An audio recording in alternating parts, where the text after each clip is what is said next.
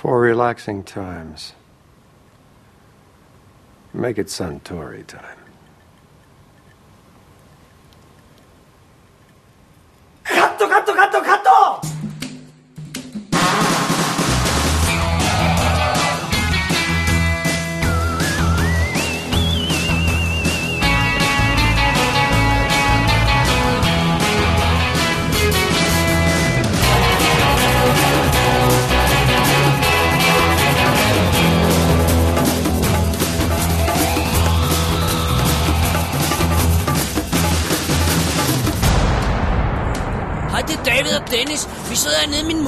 Mors garage. Vi lige spise pizza, ved at se den en fed film. Hun vil gerne fortælle jer alt om. Hold nu din kæft, Dennis.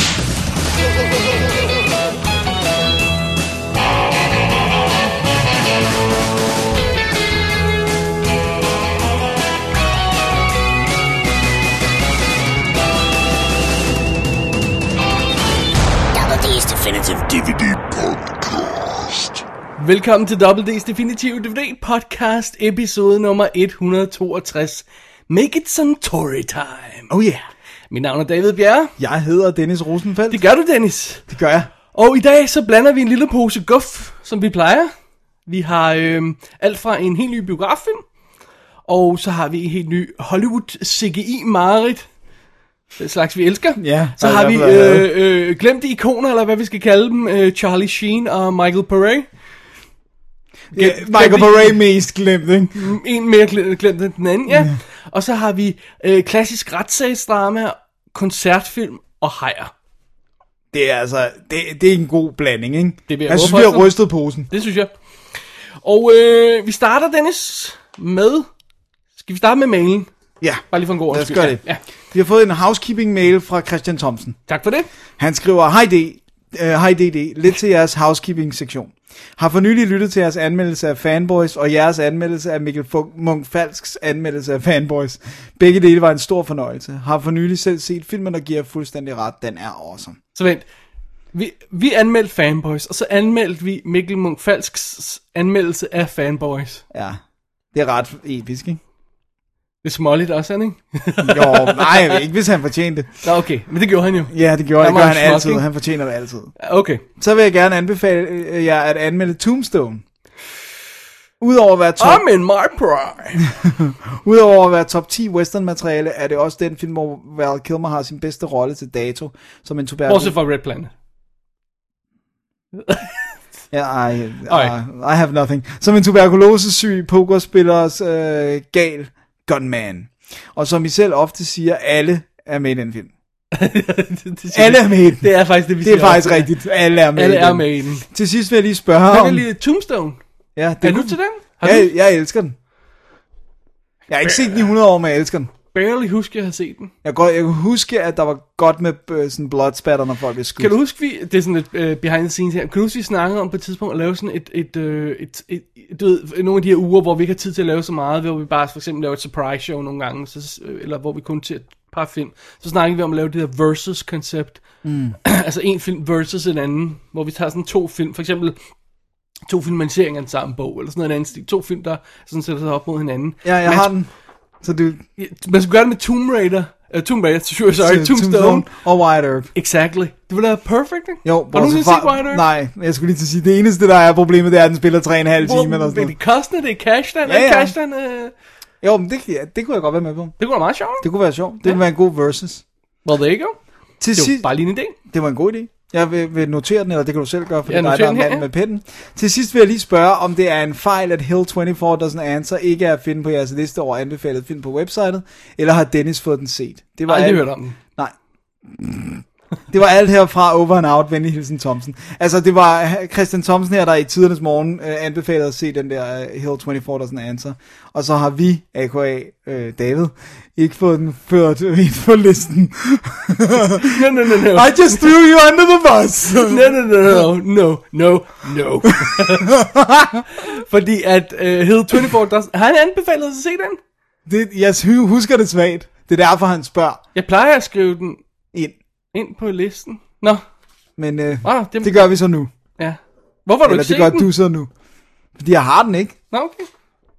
Christian må jo sende den. Det, må, det må lige gøre noget ved, Christian. Po- Point taken. Ja, vi skal nok huske det for Hvad de fremtiden. siger, øh, natter. Modtaget. Ja. Modtaget.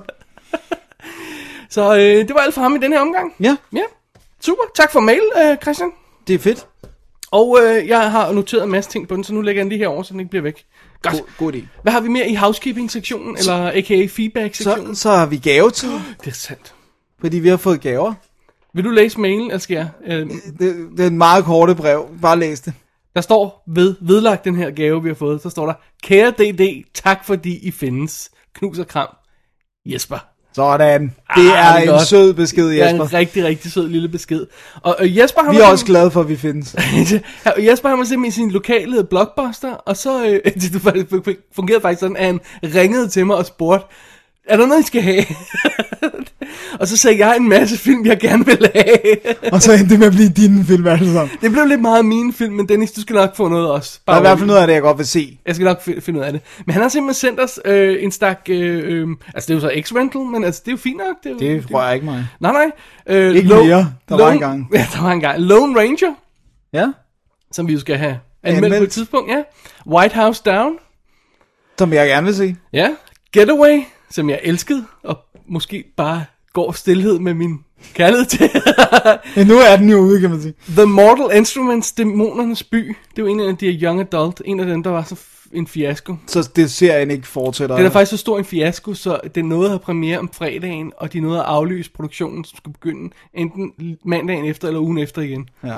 På Så stor en altså, ikke? flop var, ja. så stor var den. Den vil jeg faktisk gerne se. Så har vi Flight. Den gider jeg ikke se. Nå, det vil jeg gerne se. Ja, øh, men det- Altså Denzel-ting, ikke? Jo. Og så Spis og Glistrup, som rent faktisk er den eneste film, øh, danske film sidste år, der kom, øh, var det sidste år, der kom betragtning til, til toplisten. Den havnede ikke på den, Men du kunne godt lide den. men den var sådan, så at den ikke røg i dårlig stakken i hvert fald. Det det er jo er altså jo allerede store plus for ord, en dansk film. Ja. Øh, vi har ikke anmeldt en show, men det kunne være, jeg skulle gøre det. Ja, det er dig, Ja. der har set den i hvert fald. Så øh, tusind tak, Jesper. Ja, Jesper, Og det er awesome sødt. Og tak for den søde besked. Ja. Kort, men to the point, og virkelig sød. Simpelthen. Og øh, så øh, ja, Ja. det er sgu fedt. Så får man nogle film. Så, så, så er det jo også lidt nemmere nogle gange at, anmelde de her ting, som vi ikke lige når at Det kan, fange af ikke, det kan nyhederne ikke blive mere nemt end det der, vil jeg sige. Så øhm, ej, det, det er super godt. Så tusind tak, drenge, for det. Ja. Og med de ord, så er vi færdige med, øh, hvad hedder det, feedback-sektionen. Mm-hmm. Vi skal bevæge os ind i anmeldelserne. Ja. Og vi starter med en stak film, som er... Jeg har en overskrift. Okay. Ja. Hajer, vold og høj lyd. Men vi kan også kalde det alle sammen... Er det ikke alle sammen gyser lidt? Ah, Thriller? Det er lidt stretch. Lidt Thriller? stretch. Thriller måske. Nej. Men Thriller? jeg, jeg vil hellere sige hajer, vold og høj musik. Men Dennis, du forstår, det er ikke en overskrift Det er på alle film. Det er øh, noget, der passer til hver enkelt film. Eller en, en god tur i byen. Never mind. Her kommer første sektion. John? Oh god, John, what are you doing here? Oh, well, you know, uh, I'm just here uh, shooting a band. What about you? What I'm you- here promoting that action movie I did. Yeah, you know? yeah. I'm doing 20 million interviews a day. It's crazy. Oh, God, right. it's so good to see you. Yeah, yeah. So how long are you going to be here? Uh, well, we're here for a week. You know, I'm gonna go shoot in Fukuoka. Oh, oh, it's amazing. Yeah. It's amazing. Oh, oh, yeah. yeah. Oh, uh, this is uh, this is my wife, Charlotte. Hi, it's Yeah. really nice to meet you. Yeah. nice to meet you. Hello. Yeah. Wife. Yeah, yeah, yeah, yeah. John, John, Huh. you are my favorite photographer. Oh. No, God. you are. I only want you to shoot me. it's true. oh my god, I have the worst VO right now. I'm so Oh, sorry. no, no, no. Første film i stakken her. Der var du, øh, der var du lidt i tvivl, om du overhovedet ville snakke om den. Fordi du sagde, Ja. der, ikke, der, mås- der måske ikke var så meget at snakke om, Nå. sagde du. Ja. Kan vi så godt melde ud fra start. Ja, ja, jeg Men- tænkte, den, den kan være kort i hvert fald. Men lur os, om vi ikke kan få lidt ud af den alligevel. Ja. Og, og grunden til, at jeg synes, det var en god ting, du snakkede om, var, at jeg var nemlig i tvivl om, hvad den handlede om, hvad den helt præcis gik ud på. Ja. Og filmen er Metallica Through the Never. Alright. Og det blev præsenteret som sådan en koncertfilm, og, men der var også en rigtig historie i, og jeg, mener, jeg er ikke rigtig gået ind i det, for jeg ikke nåede det. Men jeg var lidt i tvivl om, hvad der var hvad. Ja, og hvor meget der var det ene, og hvor meget der var det Det er andet. det. Så det er en af de ting, Det er vi det, svarer de ting, på i vi dag. skal have besvaret på. Ja. Øh, jamen, øh, vi har simpelthen... Øh, filmen starter med en, en tom parkeringsplads. En øh, gut, som har sådan en lille bitte lortebil, som parkerer foran det her, den her kæmpe store koncertarena, og så står og hopper på sin bil og råber Metallica, fordi vi kan se, at i aften kommer Metallica. Og så, øh, så kommer vi ind og møder øh, en, ro- en roadie, der hedder Trip, som er en ung fyr spillet af... Øh, James øh, Dane øh, DeHaan, som jeg kender fra Tetro. Han har også lavet nogle andre ting, men han er, jeg husker ham jo, fordi jeg elskede jo Tetro. Så det er der, Ah. ham fra. Der spiller han øhm, lillebroren i den. Altså øh, Ford Coppola-tingene her. Ja, ja, præcis. Han kommer kørende ind på skateboard, og han kommer så ind på det der, vi fornemmer, han, vi finder ud af, at han kommer backstage, så han arbejder til, til, til det med, med Metallica som roadie og sådan noget.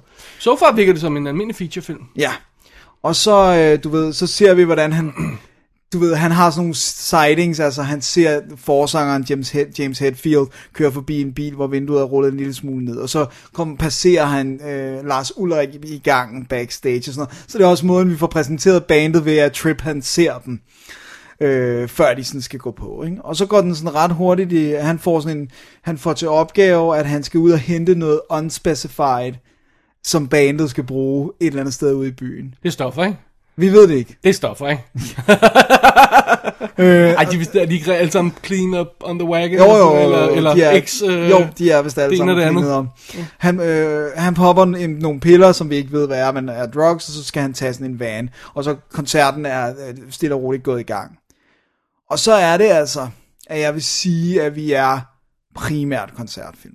Vi har den her lille intro, og der kommer scener med ham, men det er ikke scener. Det er sådan noget visuelt akkompagnement, og mange gange har vi også musikken i baggrunden og sådan noget, så det, der er ikke en historie. Og uden at afsløre for meget, det synes jeg ikke, det er. Så det, han skal hente, det er en MacGuffin. Okay, så vi får aldrig svar nej, på, det er. Pulp Det- det- Fiction uh, right. kufferten med uh, glow i. Right, English Slade, eller hvad? Nå, nej, det, ja. øhm, hvad hedder det? Øh, Okay, så, så hvor lang tid har vi i starten? 10 minutter, 5 minutter, 10 minutter? 5 minutter eller sådan noget, og så går koncerten i gang. Og så er resten af Metallica Through the Never. Var det det, den hedder? Ja.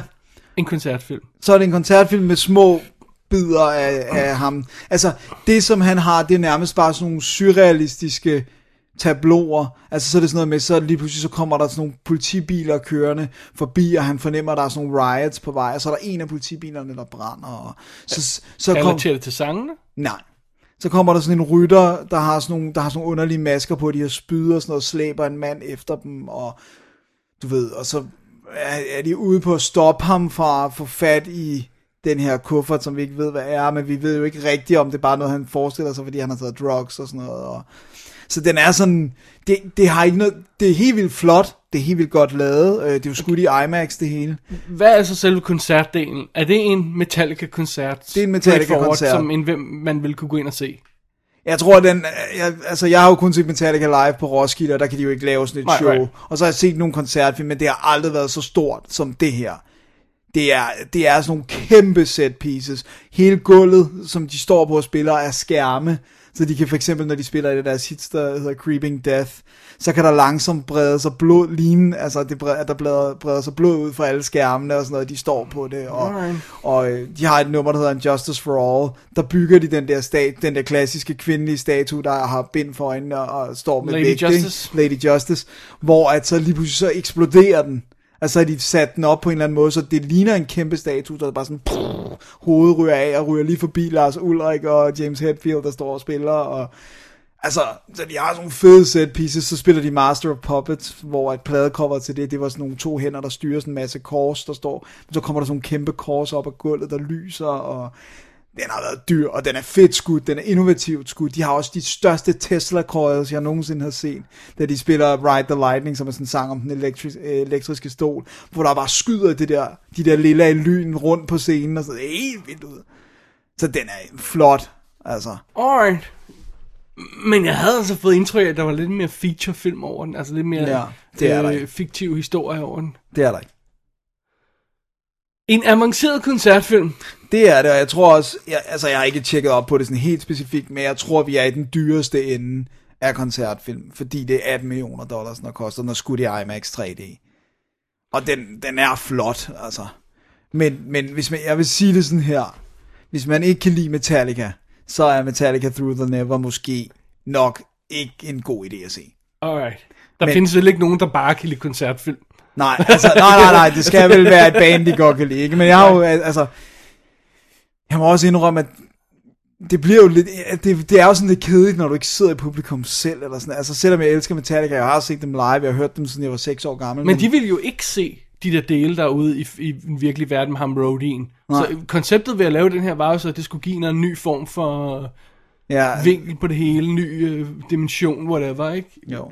Det, det, det lyder ikke helt som om, det Nej. lykkes. Nej, der synes jeg, det er federe for eksempel sådan en som, den, det er jo ikke en koncertfilm, men sådan en som Detroit Rock City, hvor det er Edward Furlong, der vil gerne vil ind og se Kiss, og så følger man hans rejse, og for at få billetterne, så ender den ved koncerten. Hvad med The Wall, ikke? Altså, hvis Ja, man skal ja, lave sådan en musikfilm, så at man har sådan en eller anden forsøger at få numrene til at komme til live på en eller anden måde, Ja. ikke? Er, er vel... Men den Ja. er også, er den jo unik? Er der lavet noget, som... Ikke meget i hvert fald, sådan lige jeg kan komme på. Og så er der sådan noget, så er der sådan noget lidt mere dog-agtigt, som Shine a Light Ja. ja. og sådan noget, ikke? Men, og så er der jo Last Wall, så der er jo de her fede koncertfilm. Uh, Yellow Submarine er måske lidt hen af, Okay, af right. The Wall, Ja. ikke? Den er jo bare meget mere lys og sådan noget, men, men den har også lidt det der. Men de har alle sammen mere historie end den her. Det Ja, er så svært. Jeg, alright. Men men jeg altså- synes, det er, meget, det er meget lige at få, få ord på, hvad det egentlig er, den indeholder. For jeg må indrømme, jeg var lidt i tvivl, og jeg tænkte, Nå, men altså, jeg vil da godt se, der er noget Metallica har været med i, der er, Ja. det er en sjov thriller, de har fået sådan blandet ind i det og sådan noget. Der er sådan lidt sang, og så er der en rigtig historie ved siden af. ja, Det, det er omvendt. alright. Men den er altså instrueret af Nimrod An- Antal, som... Gode øh, gamle Nimrod. som øh, jo har lavet den der kontrol, som er ungarsk sproget, og så har han blandt andet lavet Predators, øh, var, det var ham, der instruerede det. Den var awesome. Og igen, altså, den er jo flot, både koncertdelen og de andre dele, men det er jo ikke, der er jo ikke nogen historie i. Så man skal se den, hvis man kan lide Metallica, og that's it. Alright. Så øh, Me- Metallica Through the Never, nu- den er der. Jeg så den på amerikansk Netflix, hvor den jo selvfølgelig ligger i HD, og lyden er god og alt det der. Den er så ude på dansk DVD. Og, ja, og hele. Blu-ray også. Ja. Så, øh, Og øh, hvis jeg ikke husker meget fejl, så er det en af dem, hvor de ikke engang har givet at lægge danske tekster på, for så stor på markedet om bare det ikke. jeg ved ikke, hvor meget det Ellers er det også- sagt reelt. Der bliver jo ikke sagt særlig Nej. meget reelt, så, så det er fair nok, men øh, ja, det er, lidt, det er lidt spøjst. Alright, Så fair enough. det var den. Jamen, øh, godt lige at få den på plads. Ja. Så bevæger vi os ind i rigtige filmstakken. Tror jeg roligt, vi kan afsløre. Ikke? Resten herfra burde være rigtige film, ikke? Jo, Ja, godt. det er sandt. Dennis, jeg har fat i Bait Ja, fra 2012. Der er jo flere film, der hedder Bait. det er der. Ja, en af de her fantastiske titler. Generisk titelbingo. Right. Og den er instrueret af Campbell Rendell. Det var ham, der lavede Cut fra 2000. Den med Kyle Minogue og øh, øh, Molly Ringwald. Sådan en gyser ting. Altså, jeg så den aldrig. Wow, nej, den er jeg Nej, aldrig set. den bare hed Cut. Også en god generisk titel. for satan da. Alright, vi er i Australien. Og vi er i en lille kystby, Queensland, øh, hvor der ligger et supermarked. Og øh, vi, vi får sådan en lille forhistorie med, med noget, der sker med de her personer. Men når vi sådan kommer ind i, øh, i, i, i hovedhistorien her, ikke, så møder vi altså vores unge held Josh, spillet af Xavier um, Samuel, tror jeg han hedder. Mhm. Det var ham, der han er med i Twilight Sagaen Eclipse, og så er han med i The Loved Ones. Så Okay, så ved jeg godt, hvem det er. Ham, der bliver mishandlet i en... Ja, Ja. den er fed. Den tror jeg, vi skal anmelde en dag. Nå, men anyway, han er simpelthen han er slået op med kæresten, og han lever sådan en forfærdelig til, øh, tilværelse. Der var et, et dødsfald i hans fortid, det er det, vi ser i indledningen, så alt er forfærdeligt, og han har det helvede til. Og øh, det er ikke skide godt, han møder på arbejde i det her supermarked, som ligger sådan i under jorden, om jeg så må sige, under sådan en bygning, ikke? Sådan, hmm. nærmest sådan parkeringskælderagtigt, men der ligger sådan en supermarked hernede, der, der arbejder han. Og så støder han selvfølgelig ind i sin ekskæreste. Åh oh, nej. Åh, oh, nej. Og hun bliver spillet af øh, Shawnee, eller øh, Shawnee øh, Winson. Ja, I'll take your word for it. Det er hende fra Your Next. Okay, øh, ja, hun hedder Shawnee Winsome, tror Ja. jeg. Øhm, hun er god. Ja. Kan du huske, vi snakker om, vi skulle huske Ja, at hun tjekke, hvad hun havde været med i ellers i Your Next. Øh, hun spiller Tina, som er hans ekskæreste, og øh, det er ligesom det er hovedomdrejningspunktet for den her historie. Men det er, Bait er sådan lidt et ensemble-drama, så vi Okay. skal have introduceret en masse karakterer. Vi skal have Juliana McMahon, altså Victor Von Doom fra Fantastic Four-film. som sådan en, han er sådan en øh, gut, der bliver tvunget til at lave et røveri. Han bliver tvunget til at stjæle af kassen i supermarkedet. Ikke? Ja. Af en anden slem gut. Ikke? Vi har et, øh, et, sådan et surfer-dude-par, som øh, er i parkeringskælderen og har sex i deres bil. Vi har en, øh, en, en gut, der arbejder i supermarkedet, og så hans kæreste, der viser sig at være sådan en kleptoman. Og hendes far er den lokale politimand, som den lokale øh, butiks, øh, hvad hedder det, øh, sikkerhedsgut der, han ringer efter, når hun endnu en gang bliver taget i at shoplifte, ikke? Så vi har sådan alle de her forskellige karakterer, og så sker der jo simpelthen katastrofen. Der er en øh, øh, jordskælv, whatever. Der kommer en tsuna- tsunami, vælter vand ind over hele området der, oversvømmer hele supermarkedet, og ikke nok med det, i det her vand er der selvfølgelig dræberhajer. Sådan. Eller i hvert fald en stor dræberhaj. Ja. Ja, der, er- der er ikke mere end en, eller hvad? Nej, det skal du ikke afsløre, Nej, hvis der, det er... der, der er i hvert fald en kæmpe dræberhaj der, ikke? Yes. Så, øh, så det er simpelthen det er vores øh, udgangspunkt. Øh, fuldstændig klassisk setup med, at øh, vi møder øh, et, et, et stort cast of characters, og øh, vi ser dem introduceret, forskellige problemer på kryds og tværs. Når det er etableret, bang, og det, tager- det er de altså kun nogle af 20 minutter om. Så rammer tsunamien, at, at alt bliver oversvømmet, og de er selvfølgelig fanget inde i det her supermarked, som jo simpelthen er et be- be- betonkælder, om jeg så må sige. Ikke? Mm. Og så er der lige øh, en me- halvanden meters vand, eller hvor meget det er. De må sådan set tilflugt på, op på hylder og på biler, og hvad de nu ellers har, og sådan noget. Ikke? Og så er det så, de her øh, øh, hajer begynder at svømme igennem. Ikke? Jo. Så det, Så det... ja. Og øh, der er et lille problem i det her setup. Det mener du alligevel. Ja.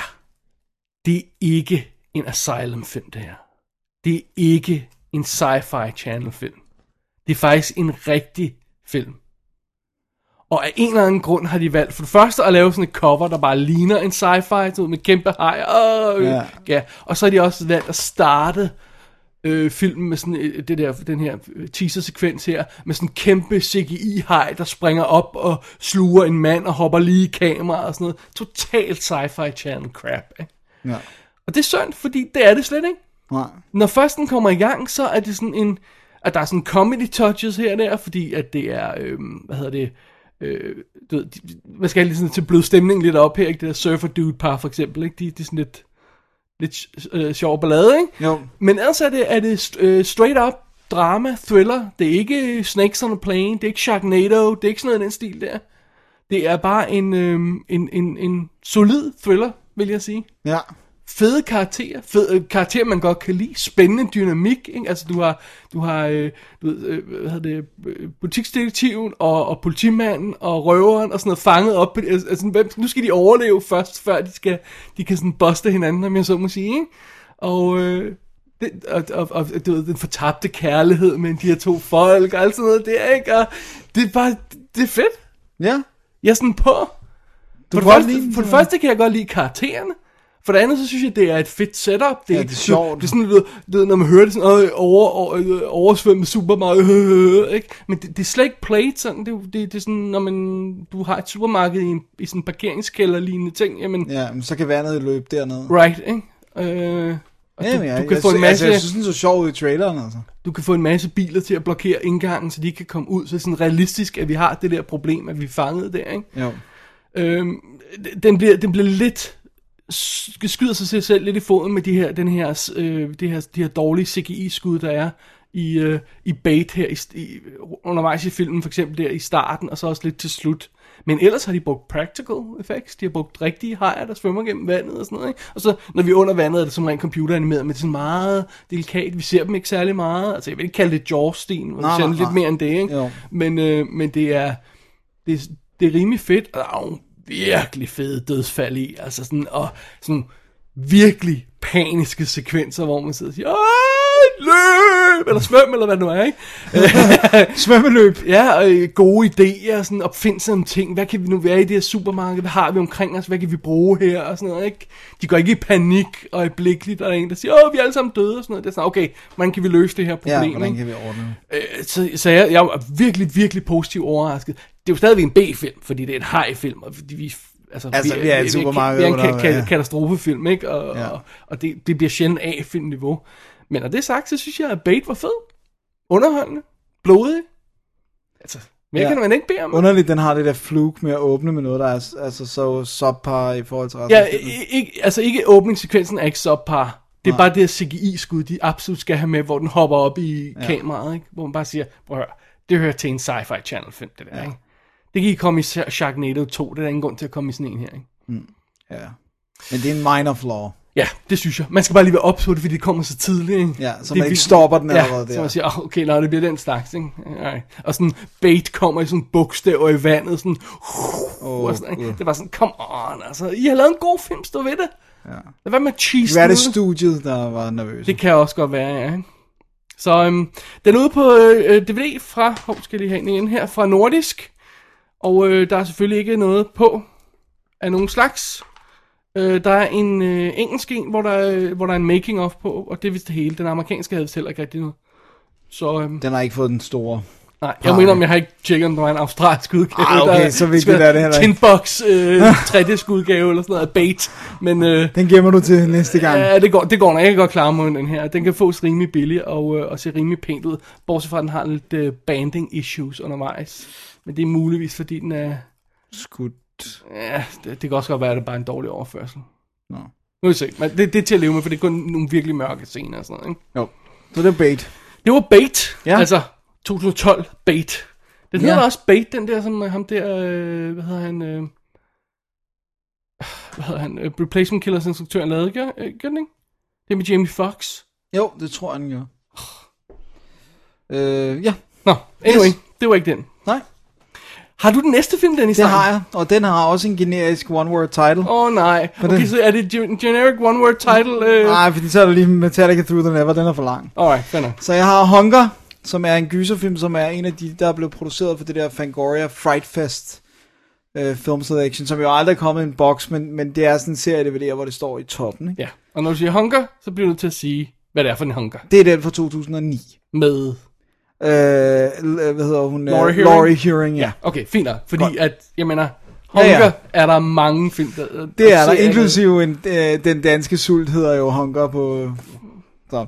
Ja, men øh, vi øh, starter simpelthen med, at øh, fem fremmede vågner op. Vi følger dem en af gangen, men i princippet er det fem fremmede vågner op øh, nede i sådan en betonagtig, øh, udtørret brønd, og ved ikke, hvordan de er havnet. Der er ingen af dem, der kan huske det, og de begynder jo ret hurtigt at udspørge hinanden øh, hvad har du lavet, og prøve at finde ud af, hvad er de til fælles, og hvad er det, der foregår. Og de finder en masse tønder med vand, så de kan fornemme, de, skal ikke, de dør ikke af tørst, men der er ikke noget mad til dem. Og øhm, så hører vi så, så, så begynder de langsomt sådan, at, at Jordan spiller af Laurie Huring, hun er sådan, det er hende, der hele tiden står på, at de skal gøre the right thing, og holder meget fast i, at de ikke skal sådan, øh, desintegrere og begynde at være, øh, du ved, øh, og skade hinanden, eller sådan, altså at holde fast i de der ting. Og så, øhm, så handler det simpelthen om, at der er sådan en stemme, der begynder at fortælle dem, øh, altså sådan over højtalerne, fortæller dem, hvor lang tid normalt kan en, en person gå uden mad, men med vand. Og det er sådan en average af 30 dage, og, øh, og det er simpelthen, så finder de ud af, at det er det, han vil have. Der skal, skal han vil se, hvad der sker med dem. Og vi følger så også øh, ham, hvor vi i starten ikke kan se hans ansigt, så jeg skal ikke afsløre, hvem han er, men at han sidder og følger dem på monitors, og simpelthen tager noter og virker sådan helt videnskabsmandsagtig. Øh, og så har vi nogle flashbacks til noget, der er sket i hans barndom, som har inspireret det her. Fordi det han jo i virkeligheden vil se, det er, hvornår er vi villige til at gøre ekstreme ting for at få mad, når der ikke er noget mad at få. Der var en anden cool film, som også øh, behandler lidt det der, som jeg ikke kan sige titlen på, for det er lidt en spoiler. Men øh, en af de After Dark filmene, vi så. Ja. Så kommer problemet, for jeg kan jo egentlig meget godt lide setup. Det lyder som fedt setup. Det er et fedt setup. Ja. Ja. Og de spiller egentlig også udmærket. Så begynder problemerne at være. Den har meget low production value, og den er, den er lidt for billigt skudt. Det er det første. Jeg fandt en trailer på nettet til den, øh, for, for jeg skulle finde et, øh, et billede til den. Det lignede meget video på den trailer. Det er det, og det er ikke godt. Altså, det, det, det er for low. Så er der det næste. De ændrer stort set ikke udseende. Og de skal forestille dig, altså vi følger, vi når jo langt frem, kan jeg godt sige, uden at afsløre noget i de her dage. Og de kunne jo bare have lavet skygger med makeup i deres ansigt, så de så tynde ud. Right. Men det er bare sådan, der er Beskidte eller sådan noget. Ja, og der er, altså, de har også alt for meget energi. De kan stadigvæk komme op og slås og skændes og sådan noget, hvor man bare sådan lidt... Hvis man bare prøvede ikke at få særlig meget at spise i en dag, så man ved man, hvor udmattet man er, ikke? Så det der med... Altså, hvis når vi er på dag 10, så kan de ikke slås, uden, altså, uden at have fået noget mad, forget it. Øhm, så det næste er, at det ikke alle spillerne, der er sådan skide gode. Men det største problem, det er, at når vi får det der setup, og med hvad han har oplevet som barn, og alle de her ting, så, øhm, så er det alt det, man havde regnet med. Der er ikke nogen overraskelser, der er ikke noget sådan specielt, hvis, hvis sådan, der er ikke noget overraskende ved, hvorfor han gør de ting, han gør her i Hunger. Så den, den har ikke så meget op i ærmet andet, end at det lyder meget cool, det der med at isolere fem mennesker og se, hvordan de reagerer. Så heller ikke, den er uhyggelig som sådan. Øh, den, er, den er lidt... Den skal måske mere være thriller, eller Ja. lidt klam, eller sådan noget, ikke? Jo, og der er, der er selvfølgelig lidt blod, men det er bare, det er også sådan lidt tamt, ikke? Altså, problemet er, at jeg, jeg synes faktisk, man skal holde op med at gå for bare, ja, nu ved jeg godt, jeg siger altid mere blod og sådan noget, men man skal også passe på, fordi Saw og Hostel og de der film har ligesom nærmest brought det, der skulle være at bringe til det game. Så det er også bare lidt at prøve at finde en anden måde at gøre det på. Og det, der synes jeg, Hunger failer lidt. Så den er altså ikke sådan helt op og støde for mig, vil jeg sige. Ej, det, det, det er pænt sagt. Jeg synes ikke, det var en særlig god film. Det var ikke en stinker, men Er det, fordi, er, det, er det fordi, det burde være en øh, kortfilm? Er det fordi, de burde, at, burde de bare have lavet den bedre? Burde det production value have været bedre? Eller hvad kunne, hvad kunne have løst problemet? Skal det bare en bedre historie? jeg tror, at de skulle have lavet det være en kortere periode, eller et eller andet. Altså, eller så op i ærmet, eller Ja, noget, ikke? fordi det er også bare det der med, det ender også bare med at være kedeligt at høre dem sidde og snakke om, at de er sultne, og at de ikke ved, hvad de skal gøre, og, og så prøver, så, så prøver de sådan, det bliver næsten sådan Big Brother-agtigt, og så er der nogen, der prøver at smide øh, rænkespil, og altså, Ja, altså, okay, og hvor spændende var Big Brother, når det kom til stykket? ikke særlig ikke spændende, det er jeg Hvis, er du klar, at de stadig ikke sender det? Jesus Christ. det er helt forfærdeligt. Altså øh, 50.000 danskere om ugen, der sidder og ser det. Det godt nok ikke, det er ikke et imponerende seertal. Men øh, ej, jeg synes ikke, Hunger var særlig god. Jeg, jeg synes, den, den kunne have været blevet noget bedre, men det gjorde den altså ikke. Huh. Og øh, den er ude på amerikansk DVD og alt det der, men jeg så den på US Netflix, hvor den var i HD.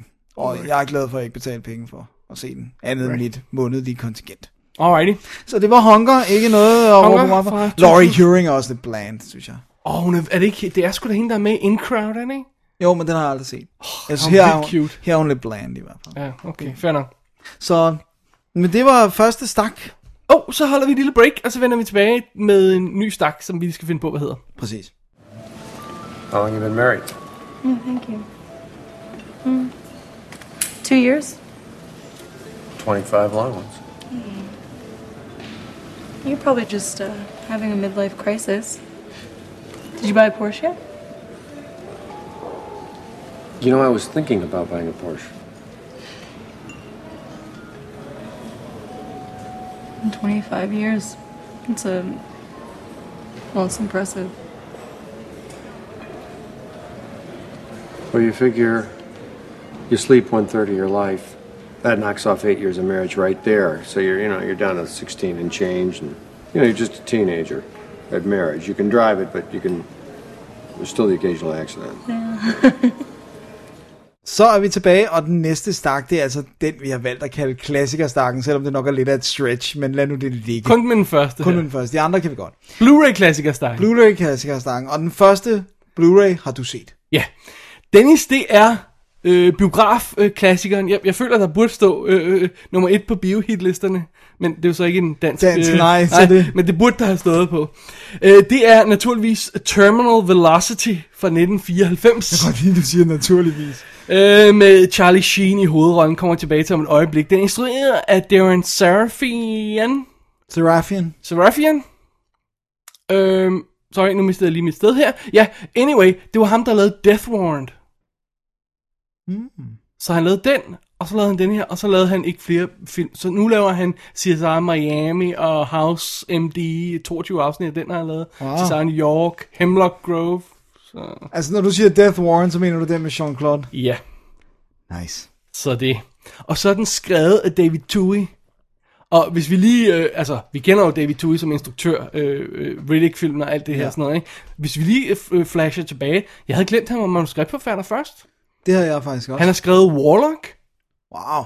øh, han har skrevet øh, the manuskriptet, og altså, det er jo så baseret på noget andet, til The Fugitive-film, altså Harrison Ford-ting. Wow. Han skrev Waterworld, manuskriptet til G.I. Jane, så han har skrevet nogle store, det havde jeg fuldstændig glemt. Sådan nogle stort opsatte ting, de er ikke alle sammen blevet vellykket, men Absolut, men jeg, jeg tænker altid tænkt som Tui, på Tui som mere sådan, øhm, instruktør. ja, fordi netop på grund af øhm, øh, klassikere som Arrival og, og, og Riddick og sådan noget, ikke? Ja. Men, nå, Og okay. Below. Alright.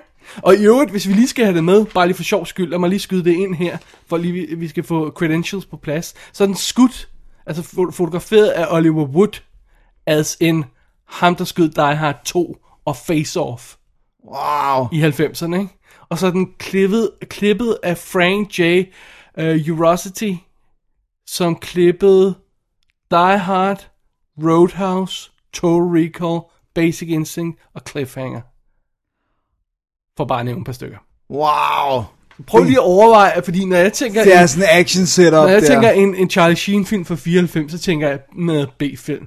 Hey, eh, det var ikke sådan, den var tiltænkt dengang. Nej, det var ikke A, det var A-crewet. Det var lidt A-crewet, ikke?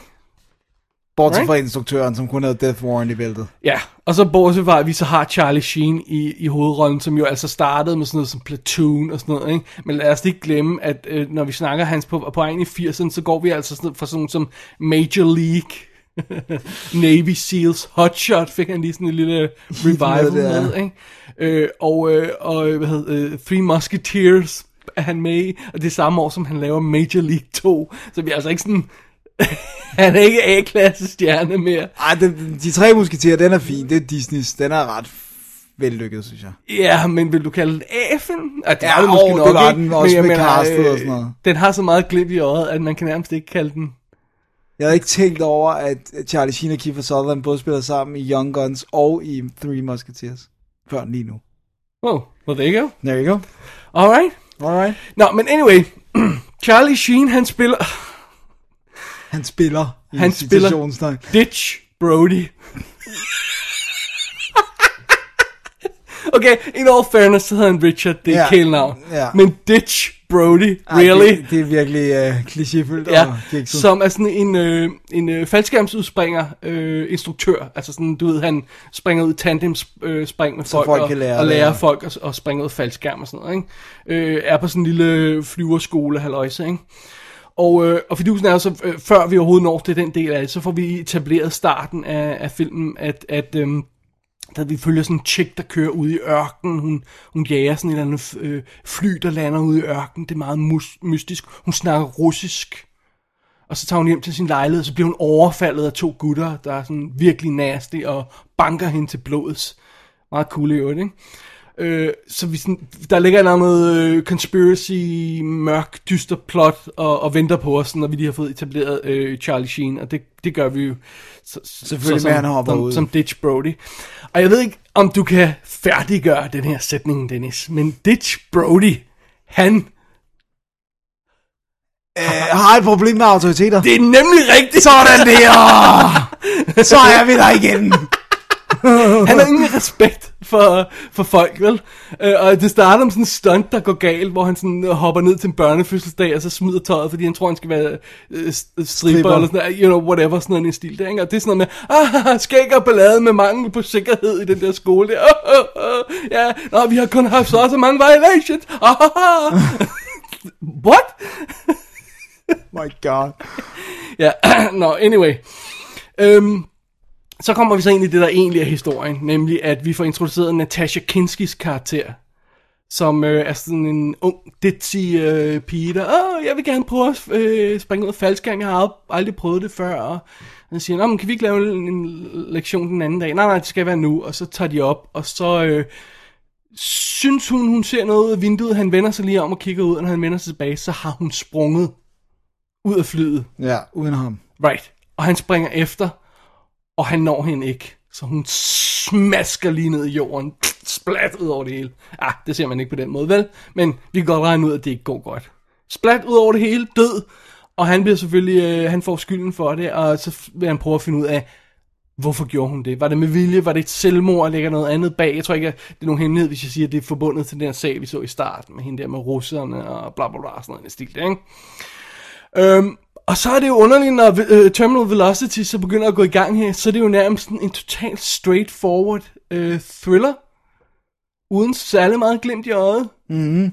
Øh, altså, den er, jeg er meget seriøs. med Charlie Sheen, hvor han øh, laver øh, rent faktisk laver detektivarbejde, prøver at finde ud af, hvor hun er, øh, besøger hendes lejlighed, finder et billede og connecter nogle dots og prøver at, at, at finde ud af det ene og det andet, og prøver at finde ud af, hvad der gik galt øh, med det her, ikke? og bliver simpelthen den vej rodet ind i sådan en, en lummer historie, der øh, i det, at vi allerede ved, det handler om russer, har noget med noget russer, og- koldkrigs, halløjsa at gøre, og sådan noget i den stil der, ikke? Renegade agenter og den slags, ikke? som man kunne lave i 94, ikke? Det er værd, at man begynder at kunne lave det igen snart. Ja, det tror jeg. Så øh, det er faktisk meget sjovt. Altså, det, det er meget sjovt at se, synes jeg. Det, det er jo en rimelig classy film, når alt andet lige. Ikke? Ja, altså, sådan ren produktionsværdi. Produktionsmæssigt, den ser flot ud, den er godt skruet sammen, øh, den er, de har helt åbenlyst været op og kastet nogle folk ud af fly og filmet det. Det er ikke sådan, at han bare hænger foran en green Nej, nej, screen nej, og sådan nej. noget, vel? Øh, så, så det er sådan, også, det er så fedt, fordi alle de her øh, øh, hoppesekvenser, hvor de hopper ud og sådan noget, hvor de flyver rundt i fly og sådan noget, så ser man aldrig skuespillers ansigter. Nej, så ved man godt hvorfor. Så ved jeg, hey, det er stuntman, fedt nok, de har lavet det i Ja, virkeligheden. præcis. og så er der indklip til Charlie Sheen, ikke? Ja, Der altså, står, ja. har vind i kinderne. Ja, er lige præcis den der type der, ikke? Men hey, det har jeg sgu ikke så meget imod. Nej, nej, fordi det andet ser ægte ud. Right. Så er det okay at lige de der indklip til hans ansigt, er det fake, det er fint nok. Right. Men jeg tror, problemerne med, med, med Terminal Velocity er, når først den kommer i gang, så har den ikke... Altså, den har, den har nogle momenter af selvbevidsthed, hvor den godt ved, at, hvad den er. Og så i andre momenter, så er den sådan... Altså, så er det alt for sincere. Så, så, så, så er det nærmest så, så er det for straight up action. Øh, altså, og vi snakker før Michael Bay han kom til at lave sådan, begyndte at lave den der flashy stil, og der var masser andre, der følger. Men jeg ved ikke, om man kan sige, det er ham, der startede den, men, men jeg synes lidt, det er ham, der bragte den der flashy øh, stil ind. Ikke? Så øh, John Woo fik ikke lov til at lave den der særlig flashy stil, sådan, før han kom til Face Off. Mm. Hans, hans første i USA var, var ikke lige så flashy, som Nej, han selv men var. det var rimelig vellykket. Det, well, sure, men, men det her det er sådan meget traditionel 90'er action. Ikke? Øh, og så har den nogle opfindsomme øjeblik undervejs, men så har den altså også bare sådan noget med et shootout i et fabriksområde. Altså, det er bare, Ja, hvor der ikke rigtig sker noget. Ja, ikke? og så siger man, "Nå, men I har det her fede setup med hende her chicken, der falder ned og bliver smadret, og man tænker, wow, det er sådan rimelig hårdt, ikke? Og så har de fået James Gandolfini og Christopher McDonald, øh, som man måske nok bedst kender fra Happy Gilmore. Øh, Ja, nok jo. I eat pieces of shit like you for breakfast. Ja. øh, med hvidt hår. Som sådan en henchman, som en russisk henchman.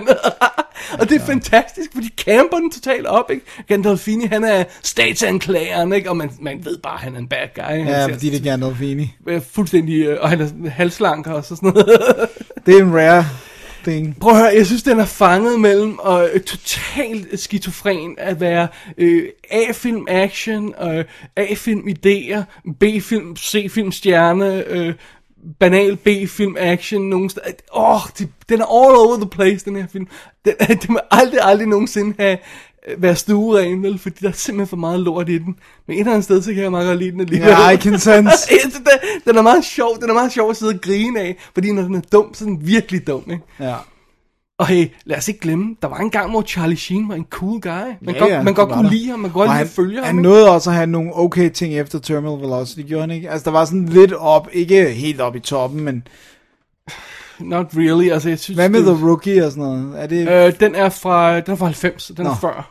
Den er lige Den er meget cool. Navy Seals, øh, Ja. ja. de, er 90'er, ikke? Ja. Hvem var det, der lavede Navy Seals? Det kan jeg ikke huske. Michael, Instruktøren. ja, instruktøren Michael Bean er med ind også, kan jeg huske. Men. Louis T? Nej. Jo, Er det? jo, det tror jeg. Jeg er ikke 100, men jeg kom bare til at tænke på det. Ja. Nå, anyway, prøv at høre. Det er, hvad det er, ikke? Men hvis man er til den her type film, og har set Point Break og Drop Zone nok gange, Jeg har løbet tør. så, altså, kan, Point Break er den bedste. så kan man jo hoppe til, uh, til Terminal Velocity. Den eneste, hvor du er, jeg har ikke set Point Break i 100 år. Jeg bliver næsten nødt til at sætte mig og se Ja, vi skal have den på Blu-ray den. So good. Og Drop Zone er er fed, er Den sjov. er fun, men Ja. ja. den er ikke, den er, it ain't no Point Break. Well, it's, det, det er anden slags film. Ja. Point Break er classy. Okay. I said it. Nå, men anyway. Ja. Jeg øh, hævde fat i, øh, i Terminal Velocity på sådan en af de her, øh, øh, fordi det, det er nogle af de her film, hvor, øh, hvor, hvor øh, fi- firmaet, der ejer rettigheden til dem, siger, nej, jeg gider ikke rigtig at sende ud. Så de lavet det der Mill Creek, sendt dem ud. Øh, og udover at de så sender dem ud på, på Blu-ray til ingen penge, så efter et stykke tid, så laver de samtidig også en double feature med dem. Så det her, det er en double feature med Terminal Velocity og White Squall. Som overhovedet intet har med hinanden at gøre. Nope, andet end det samme studie og cirka samme år, ikke? Er det ikke sådan? Jo, White Squall, det er Ridley Scott, ikke? Ja. Øh, så øh, det er fint nok. Den ser ud som den gør. Den er ret pæn det meste af tiden, men så når vi har nogle af de her mørke scener, så, så ligner det sådan lidt dårlig videoserie nogle gange. Ikke? Åh, nej. men det er altså kun, når de er helt mørke scener, Okay, ikke? Hvor, hvor man bare fornemmer, at hey, de har jo ikke restaureret den. Selvfølgelig har de ikke det. Nej, altså, kom Nej, nej, nej, nej. Ja, ikke? Det bliver den aldrig. ja, så det må man leve med resten af tiden. Den er faktisk ret flot for sådan en katalogtitel ting. Ikke? Så øhm, det er det. Det var uh, Terminal Velocity. Også en Det fantastisk titel. Ikke? Den mener jo business, kan man høre. Ikke? Okay, nu kan du ikke oversell den film mere. Okay. Jeg går hjem. Hey, uh, har du nogensinde følt særlig meget med i Natasha Kinski? Nej. Fordi at det er bare sådan, jeg husker, hun er med i uh, Og altså, Cat People er også hende, ikke? ja, Paris, Texas, uh, Hotel New Hampshire, og så det er nærmest ikke særlig meget andet, hun har lavet Tess. Det er nærmest ikke særlig meget andet, hun har lavet øh, Der er værd at skrive hjem om. Nej, lidt spøjst. underligt. Alright. Yes, Men øh, det var Terminal Velocity. det var det. Kan du øh, Jeg kan godt toppe den. komme med noget hurtigt til at følge efter den? Det kan jeg, fordi jeg, Til- til Velocity? Ja, okay, I guess. Ja, okay. jeg har fat i en 84 film. 1984 altså. Så vi skal hurtigt ned på jorden igen, Ja, du siger. tror jeg nok. Ligesom, Nu skal vi ikke have flere. af- Nu, Nå, du må sabotere dine egne anmeldelser. Okay. For jeg har set en klassiker. Jeg har set en rigtig klassiker. Du har set en klassiker. Du har rent faktisk set en klassiker, Og som det- jeg med skam i stemmen med det, jeg har aldrig set. Wow. I know. Det er bad. I know.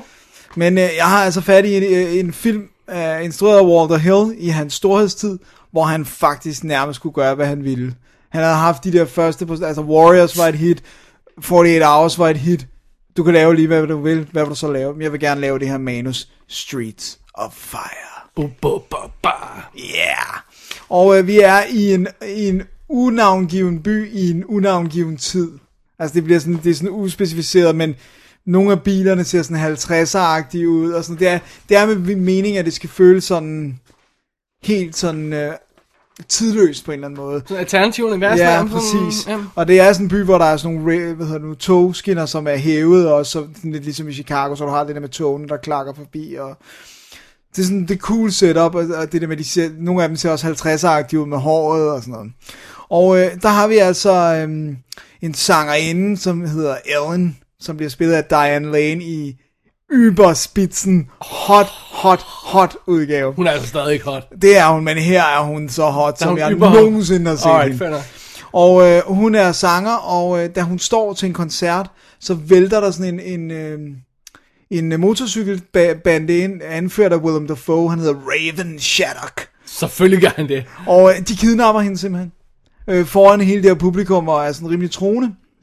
Og øh, Det er rimelig troende. ja, så er der en pige, der hedder Riva, som, øh, som er vidne til alt det her, og hun kontakter sin bror, Tom Cody, spillet af Michael Paré, Tom Cody. som er, øh, han har været soldat, og han har så også været kæreste med hende her, Ellen. Men er det ikke mere, fordi nu er hun kæreste med sin manager, spillet af Rick Moranis. Uh, uh, uh, I'm sorry, Ray, uh, altså, Ja. Rick Romanis, uh, hun er gået væk Ja, fra ja, Michael Paré som var hot på det her ja. tidspunkt. Og så gået til ham. Ja.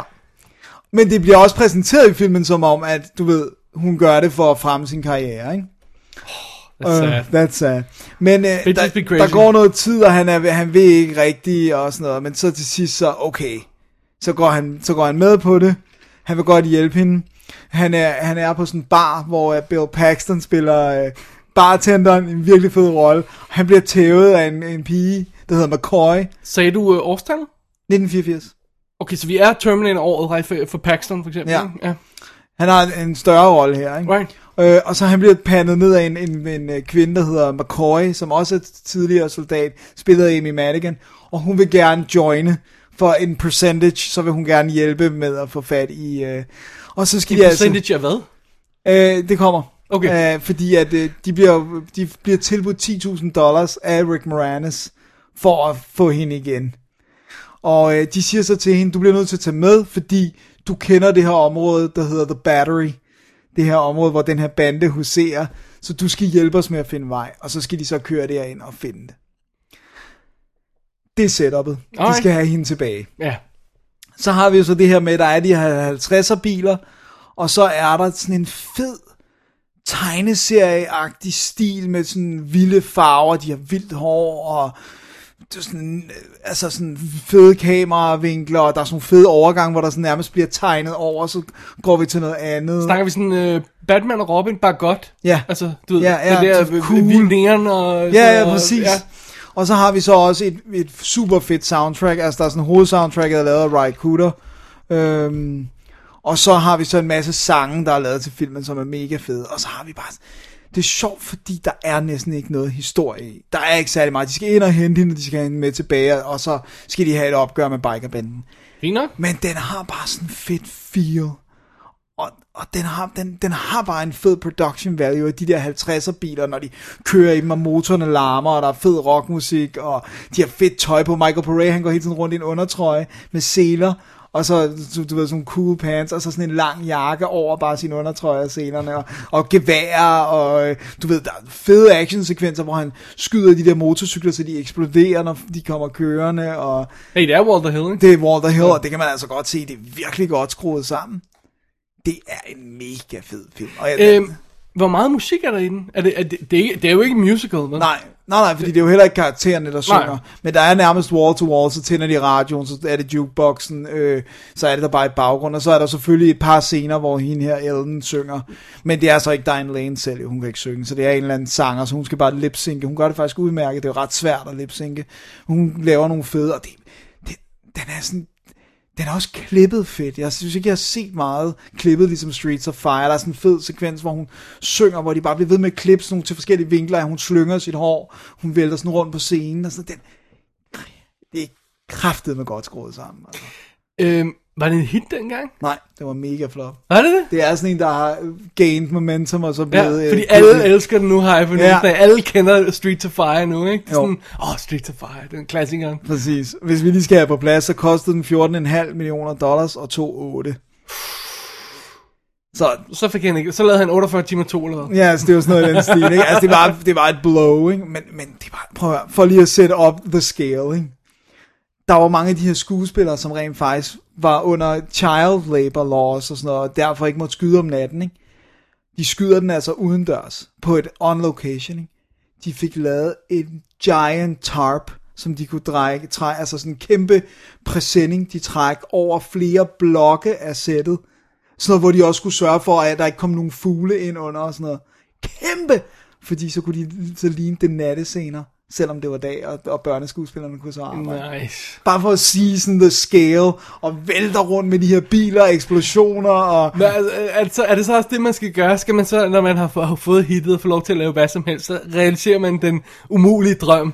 Præcis. Og så fejler man bare, hvis det som så, så mange, der gør, synes ja. Jeg, når, de får lov til at lave, hvad de vil. Ja, så går det galt, ikke? Ja, Men det er jo også så har man lavet den. Så har man den, og den er på hans CV, og det virker som om, det er sådan hjertebarn. Ja. Og det der med sådan, den skulle den var oprindeligt tænkt lidt mere tegneserieagtig, end, var, men, øh, end den endte med at blive, men så kom de ind i det der med musikken og Streets of Fire og sådan noget, og de var også, også lavet nogle ting om, fordi at det var noget med en Bruce Springsteen sang, de ikke måtte bruge alligevel og sådan noget, så den, den havde sådan et rough tumble vej til læret, men jeg synes, det er noget af Walter Hills allerbedste, og jeg elsker Walter Hill, jeg synes ja. virkelig, den er fed, mand. Også selvom den i virkeligheden ikke handler om en skid. Og Willem Dafoe har aldrig set mere vanvittig ud end den der underlige, jeg ved ikke hvad den hedder, øh, frisyr, de har givet ham i den og sådan noget, hans look. Ah, men er Michael Paré, der går rundt og gør sin stemme dyb, når han snakker. Han havde lige et par hits der, og så var det all over. Så var det all over, men han er cool i den, og han er sådan en idealistisk young kid og sådan noget. Så ej, den er fed. Streets of Fire holder 100%. Alright. Jeg havde fat i den engelske Blu-ray, som øh, har en frisk HD, øh, hvad hedder det nu, fi, øh, dokumentar på en time og 20 minutter. Nice. Making of, rigtig godt, meet og masser af historier, og nogle af øh, fotografer, nogle af til, altså det er jo, øh, han, hvad hedder han, øh, Laszlo, der har skudt den Andrew Laszlo, han er jo død, men så har de arkivmateriale med ham fra sættet og sådan noget. Så det henter de så ind i den, så er det selvfølgelig ikke i HD, men det er bare stadigvæk det, det cool, at de rent faktisk har nogle ting. Så Diane Lane har måske heller ikke lige givet at være med i den, så har de noget med hende fra den gang. Og, Vi har også hellere set en dengang, men Ja, nu er sådan en præcis. film her, ikke? Ja, ja, præcis. Hvor hun er sådan helt ung og sådan noget. Og så er der, en ma- så er der nogle musikvideoer, og så er der en masse gammelt EPK-materiale, men som er der, og som jeg tror spillede 28 minutter eller sådan noget sammen. Det er altså en god pakke. Ja, ord, ordentlig, øh, Ordentlig 80, udgivelse. 80 øh, minutters dokumentar, det er i orden. Det er i orden. Og så var filmen altså ret pæn. Nice. Jeg, jeg tror ikke, den er blevet decideret sådan. Jo, jo, den er sgu blevet 4K øh, remaster, så Ja. ja. jeg husker. Men jeg synes, at jeg kunne se på screenshots, at nogle gange er lidt sådan lidt grynet, fordi altså, det er også... Det er igen, 14,5 millioner er jo heller ikke et stort budget. Well, men med også nattescener og det ene og det andet. Og sådan noget, Nattescener, som ikke er nattescener. Det er awesome. Det, man bider overhovedet ikke mærke i det. ikke? Okay. Det er fedt. Fedt. Så Streets of Fire, det er en klassiker. Det er, det er en anbefaling herfra. Det er det i allerhøjeste grad. Alright. Så kan du overveje, om det er ugens anbefaling. Det vil, lidt jeg, det vil ja. jeg kigge på, ja. Alright. ja. Jamen, øh, vi bliver os videre i klassikerstakken øh, til en film fra 1957. Ja, så er vi i klassikerland. Ej, det synes jeg godt, vi kan sige. Øh, instrueret af Billy Wilder. Så synes jeg også godt, vi kan kalde Så det er vi i klassiker, klassikerland. ikke? Altså, det, det tror jeg roligt, vi kan sige. Øh, som hedder Witness for the Prosecution. Øh, og Billy Wilder, ham har vi jo altså snakket om et par gange før. Jeg, jeg er ikke stor ekspert i ham på noget plan overhovedet, men altså, vi så jo Sunset Boulevard, øh, elskede den, ikke? Ja. Double Indemnity er også en af klassikerne. The Apartment så... har jeg aldrig set. Oh, den skal jeg have set. Some, Some Like, It Hot, for eksempel. Ikke? Seven Year Itch har vi vist også anmeldt, hvis jeg ikke husker meget galt. Så han er en af the big guys. Og så er den øh, baseret på Agatha Christie øh, skuespil. Okay. Så det. Og så har vi Charles Lawton i hovedrollen som Sir Wilfrid. Og han er fantastisk. Øh, I al sin enkelhed, så går det simpelthen ud på, at øh, ham her, øh, Sir Wilfrid, han er sådan, og han er jo, øh, øh, Charles Lawton var jo ikke en lille mand. Nej. Og på sine senere dage, der, Var han ved endnu mindre lille. Ja, han, han er en ordentlig øh, skrømmel for os. Han er kæmpe, ja, Han er fed. okay. Nej, men det er ikke bare sådan, han er virkelig stor. Ja, han bliver nærmest bred, mere bredskuldret, Han er fordi sådan, der er så han meget er sådan padding. rund, rund nærmest, ikke? Og så har han det her runde hoved, der sidder ovenpå, og, og, og så når han har, har advokat på ryggen på, så bliver det endnu sjovere, ikke? Vi er jo selvfølgelig i England, det, skal, det er øh, lige sideskudt bemærkning her, men anyway. Øh, han er simpelthen, øh, ham med advokaten, Sir, øh, Sir Wilfred, han kommer hjem, han har, han, har, han har lige haft et hjerteanfald, eller whatever, og sådan noget, ikke? Og han har sådan en sygeplejerske med, der hele tiden øh, fister efter ham, fordi han skal sørge for at tage sine piller og, og have sin lur og sådan noget, ikke? Og absolut ingen, øh, øh, hvad hedder det? Meats eller sådan Nej, noget. hvad hedder sådan noget, du ved, excitement og sådan noget, ikke? Han må, han må ikke hisse sig op på noget plan og sådan noget, så han må naturligvis ikke tage nogen sager. Men, så er det jo, der kommer en, lander en sag på hans bord. En ung gut, Leonard Vole, er blevet anklaget for mordet på en ældre kvinde, som han har sådan været lidt, øh, der har været lidt en, hvad hedder det, sugar mama så, når det Ja, er en kvinde. han har været, hun har været lidt sådan sugar mama for, for ham, men han har en kone, og øh, det er sådan uklart, og hun er meget rig, hende den ældre kvinde og sådan noget, så selvfølgelig er ideen, at han har slået hende ihjel for at få en, nogle af hendes penge på en eller anden måde. Og hun bliver så, han bliver så anklaget for, for det mor simpelthen. Ikke? Øh, hans kone, øh, Christine, bliver spillet af Marlene Dietrich, han bliver spillet af Tyrone Power.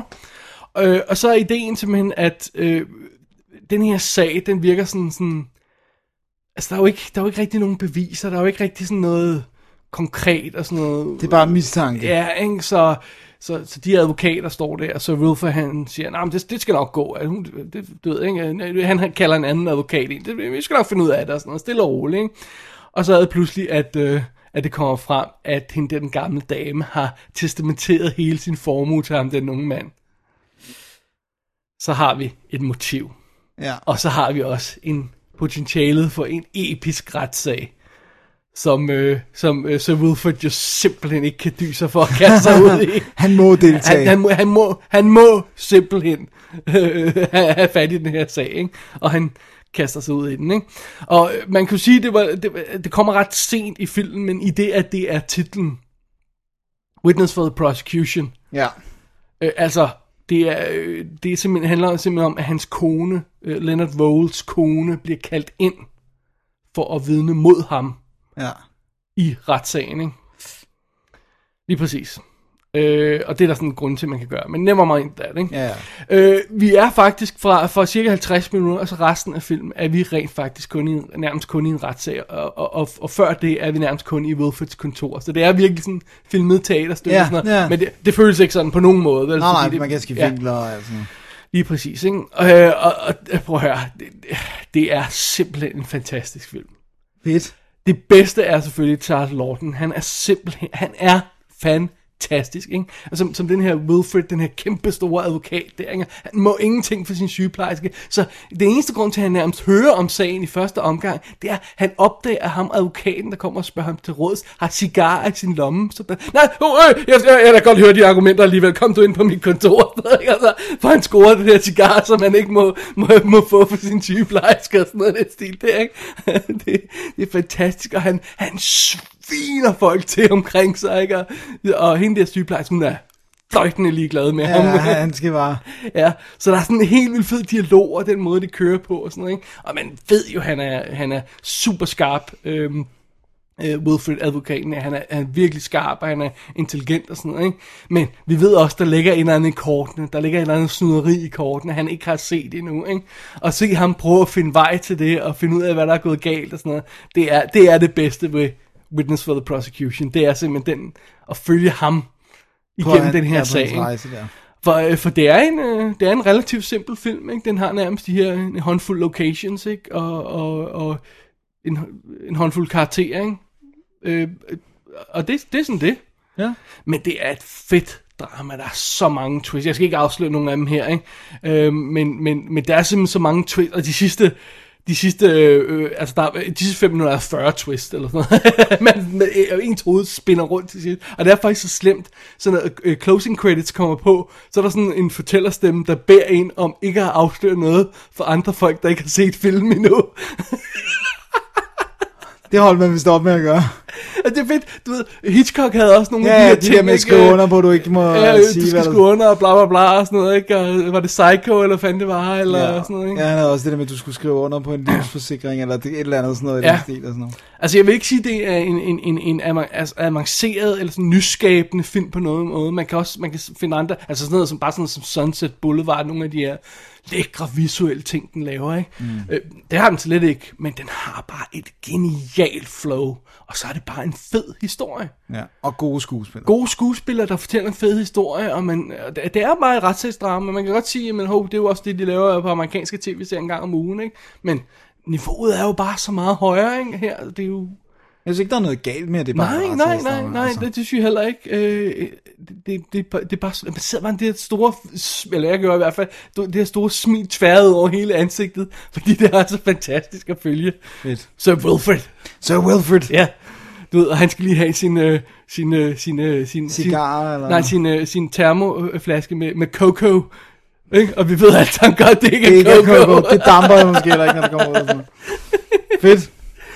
Uh, så ej, Witness for the Prosecution er en absolut fremragende film. Uh, også en, man kan sætte sig øh, ned og se, hvis man ikke lige er til gamle film som sådan, ikke? fordi dialogen er så Snappy. øh, gang i den, ikke? det kører der ud af, og, og, og, og så er det bare, det, det, det, er fedt at føle det her mysterium, og få det opklaret undervejs. Ikke? Så jeg synes, det er meget tilgængelig. Det, det, det er en fed ting. Uh, den er ude på uh, Blu-ray i Australien, Fedt. så jeg hed den hjem derfra. Og øh, jeg ved ikke, om der kommer en eller anden stor udgave på et tidspunkt et Nå, andet men sted. det er jo ikke altid, man nu, gider vente. Lige nu kan den ikke fås andre steder. Øh, så den er selvfølgelig Region B stadig, ikke? Og den er widescreen, som, som det så hører bør. Men, øh, eller 1,66 til 1 skal den jo være, ikke? Så mm. det, det, det, Den har piller... Pillar box, ikke, som det hedder, ikke? Ja. Øhm, der er altså ingen extras på. Nå, Der er heller ingen menu. Der er heller ingen tekster. Okay. Den kører bare. Der er film. Du popper filmen i, så kører den. That's mm. it. Ja, ja, men det er, også, det er bedre, end den ikke er der, kan man sige. Ja, det må sige. Så, øh, og, og, den, også det, at man bare lige får den her, det hjælper tit, når man har de her gamle film, de her gamle sort-hvid film. Det hjælper altså lidt på det her med, med, med, med, hvordan man opfatter billedet, for nogle gange kan det godt være lidt blødt i de gamle film, ikke? Når man får sådan en relativt pæn HD-transfer, så, så, så er det bare mere behageligt at se på, ikke? Jo, Så Witness for the Prosecution, det er, det er en klassiker. det er det. Den må man ikke snyde sig selv for. Det er det. Har vi nogensinde anmeldt, uh, Charles Lawton har jo instrueret en enkelt film? Som vi elsker begge to. Nej, det var jeg- Hunter. Den tror jeg ikke, vi har anmeldt. Jeg har Okay. Criterion, ja. Ja. Blu-ray. Det kan være, vi skal have fat i den dag. Ja. Alrighty, Alrighty. det var den. Så er det tid til endnu et break. Uh. Før den sidste sektion. Uh. あの彼の方はもう準備ができてます。それであのスタートがかかった時にあのカメラの方に振り向く時に左から振り向けばいいのか右から振り向けばいいのかその辺のところはいかがなさいましょうかっていうことなんですけれども。どっちだっていいんだよ。もう関係ないんだからそんなもの。時間がないんだよ。ボブさん。ね？だからもう早くあなたはもうテンション上げてカメラを見てカメラ目線でゆっくりとね？パッションがカメラ目にはパッションだよ。分かった？And、uh, with intensity okay Is that everything? I mean, it seemed like he said quite a bit more than that. Dennis, du har været en tur i biffen Det har jeg. og set en film. Det er fuldstændig Ja. korrekt. Ikke, du har ikke set opera eller sådan Nej, noget? teaterstykke i biffen eller sådan Nej. noget. Jo, faktisk. Måske. Fordi at, øh, jeg har set den nyeste Roman Polanski film, Venus in Fur, øh, som også hedder La Venue à la Fourrure. Eller Jeg noget. den hed Furs. Ja. Er der ikke andre versioner af Men det er fordi, at bogen hedder, øh, hvis nok, øh, hvad hedder det nu? Øh, Der er i hvert fald andre film, der hedder Venus in Furs. ja, og det er fordi, bogen hedder Venus in Furs. Ja. Ja, men her, der er det fordi, at det er ikke selve bogen, der er filmatiseret. Det er et teaterstykke, øh, skrevet af den amerikanske øh, hvad hedder det nu, playwright David Ives, som Roman Polanski så har skrevet om til et spillefilmsmanus. Okay. Øh, det, det ganske simpelt handler om, er, at øh, Thomas, som han hedder, øh, bliver, som bliver spillet af Mathieu Amalric, som jeg mest husker fra, hvad hedder det nu, øh, Munich, hvor han er ham, der er søn af den mand, der så plejer dem med informationer og sådan noget. De, har, de handler med sådan en lyssky øh, fransk familie, hvor sønnen han er go-between mellem lederen af familien og så dem. Men det er der, jeg synes, han er mest god, fordi det er en god film. Men i hvert fald så, øh, så han har skrevet den her nye adapt- adaptering af, øh, af romanen Venus and Furs, og han er ved at kaste hovedrollen, den kvindelige ah. hovedrolle Wanda, von Dunayev, eller sådan noget, som hun hedder. Hvor gammel er Dunayev? Og Eller? da vi kommer ind i filmen, der, øh, der er han på telefon med sin kæreste, og, eller øh, forlovet, og frustreret over, at der var ingen, der var gode til de her auditions, og de er dumme, og det hele er forfærdeligt. Ind at døren, når det regner udenfor, og torden og sådan noget, vælter en kvinde, øh, klædt, minestalt som en luder, øh, spillet af Emmanuel Senier. Og hun siger, ej, jeg kommer jeg for sent, og kan jeg ikke få lov til at tage min audition og sådan noget. Og han er, han, man kan se, at han har ikke meget til overs for hende. Slet ikke, når hun er klædt, som hun er. Og hun har ellers været ude og købe en kjole, og hun er klar til at audition. Så kan hun komme til tiden, bitch. Det så kan kan hun hun få lov nemlig. til at få en audition. Men til sidst, præcis, Ja. til sidst, og hun står engang på listen over skuespillerinder. Ah, der men det er en skandal. Og, men hun bliver ved med at sige, at min agent har sørget for det, og jeg har skimmet manuskriptet. Det der så sker, Og hun det er... virkelig lagt noget arbejde i Ja, ja, Altså, præcis. det havde det mig, hun var ud, ud. Men det der sker, det er, at hun får ham øh, overtalt til at lade sig, og ikke nok med at lade hende audition, at få ham til at spille de andre roller, for han er også sådan lidt, jamen, øh, du ved, de andre, der skulle spille med, er her jo ikke, og sådan noget. Så, jamen, du, kan da, du er forfatteren, så du kan da godt, men jeg er jo ikke skuespiller. Nej, nej, kør du bare. Og så går de ellers i gang med at gennemspille det her stykke, og hun afbryder ham hele tiden og siger, hvorfor gør karakteren sådan? Og han bliver mere og mere overrasket, for det første år, hun kan alle replikkerne. Selvom hun påstår, hun kun har skimmet det. Og det er sådan, der kommer sådan nogle informationer, du ved, hun påstår, hun ikke rigtig ved noget om bogen, men lige pludselig ved hun også noget om bogen. Og langsomt så begynder hun at udfordre ham, ikke bare på det manus, han har skrevet, men på, hvordan han har forstået romanen, om han har forstået romanen rigtigt. Og sådan, altså, så det bliver sådan et spil mellem de to, det bliver sådan et magtspil. Øh, og han kan ikke rigtig finde ud af, hvad der foregår. Samtidig ringer den forlovede hele tiden og spørger, om han ikke kommer hjem. Men han bliver så grebet af, at det går så godt, og hun spiller så godt, og han tænker, nu er den der. Og så langsomt udvikler tingene sig. Jeg skal ikke sige, hvor de udvikler sig til. Men det, der er pointen, det er, det er kun de to skuespillere på en scene, basically. Det er det, vi kalder teater. Ja. Lad være med at spille film, eller råbånd, eller øh, harddiskplads på det Polanski. og du har lige snakket om Witness for the Prosecution. Som Ja, men det bliver levende. Det Jamen, bliver gang i den. Men det er det, jeg så vil sige. Det er på en teaterscene din, Dennis. Det var min, ikke? den er så opfindsom skudt. Musikken er helt vildt god. De bruger, altså de bevæger sig også ned i salen og, og går rundt blandt rækkerne, og sådan, de flytter sig hele tiden, så er de backstage og sådan noget. Men, men øh, jeg synes, han filmer det virkelig. Det, der var sådan en lejende lethed over den, hvor jeg bare tænker, hvor er det dog befriende at se ham arbejde på den her måde. Jeg har ikke set Carnage, det kan være, at den har noget af det samme. Den er også, Den er også baseret på et teaterstykke, ikke? Den er også en location, ikke? Jo, det tror jeg, det er er den der dagligstue. Maiden jo også. Ja, jeg synes, jeg var virkelig positivt overrasket over, hvor meget han fik ud af det her øh, relativt lille setup, ikke? Og øh, det eneste problem med den er faktisk, at jeg synes ikke, Emmanuel Senier er... Hun kunne, hun kunne, det kunne have været bedre i hænderne på hinanden. Han skulle ikke have castet sin kone i det der. Og jeg skulle lige spørge, er det hende, der er Det er konen? hende, der er Ja, kone, okay, ja, det er ja. også bare sådan lidt... Hun er faktisk også lidt for gammel til den rolle, hun skal spille. Det er ikke fordi, hun er grim i Venus and Fur, men, men det er bare sådan... Hun er måske i slutningen af 40'erne, eller sådan 48, eller sådan. Jeg tænker, det skulle have været en kvinde på 35. Så havde det været virket bedre. Også fordi han er ikke særlig gammel, ham med Matthew. Eller han, eller han ser i hvert fald ikke særlig gammel ud. Og hun ser sådan lidt hervet ud og ligner sådan en gadelud, og det bare sådan lidt... Ah, hun er ikke det sted dårlig, men hun overspiller lidt nogle gange. Og han er til gengæld bare on point. Han spiller sindssygt godt.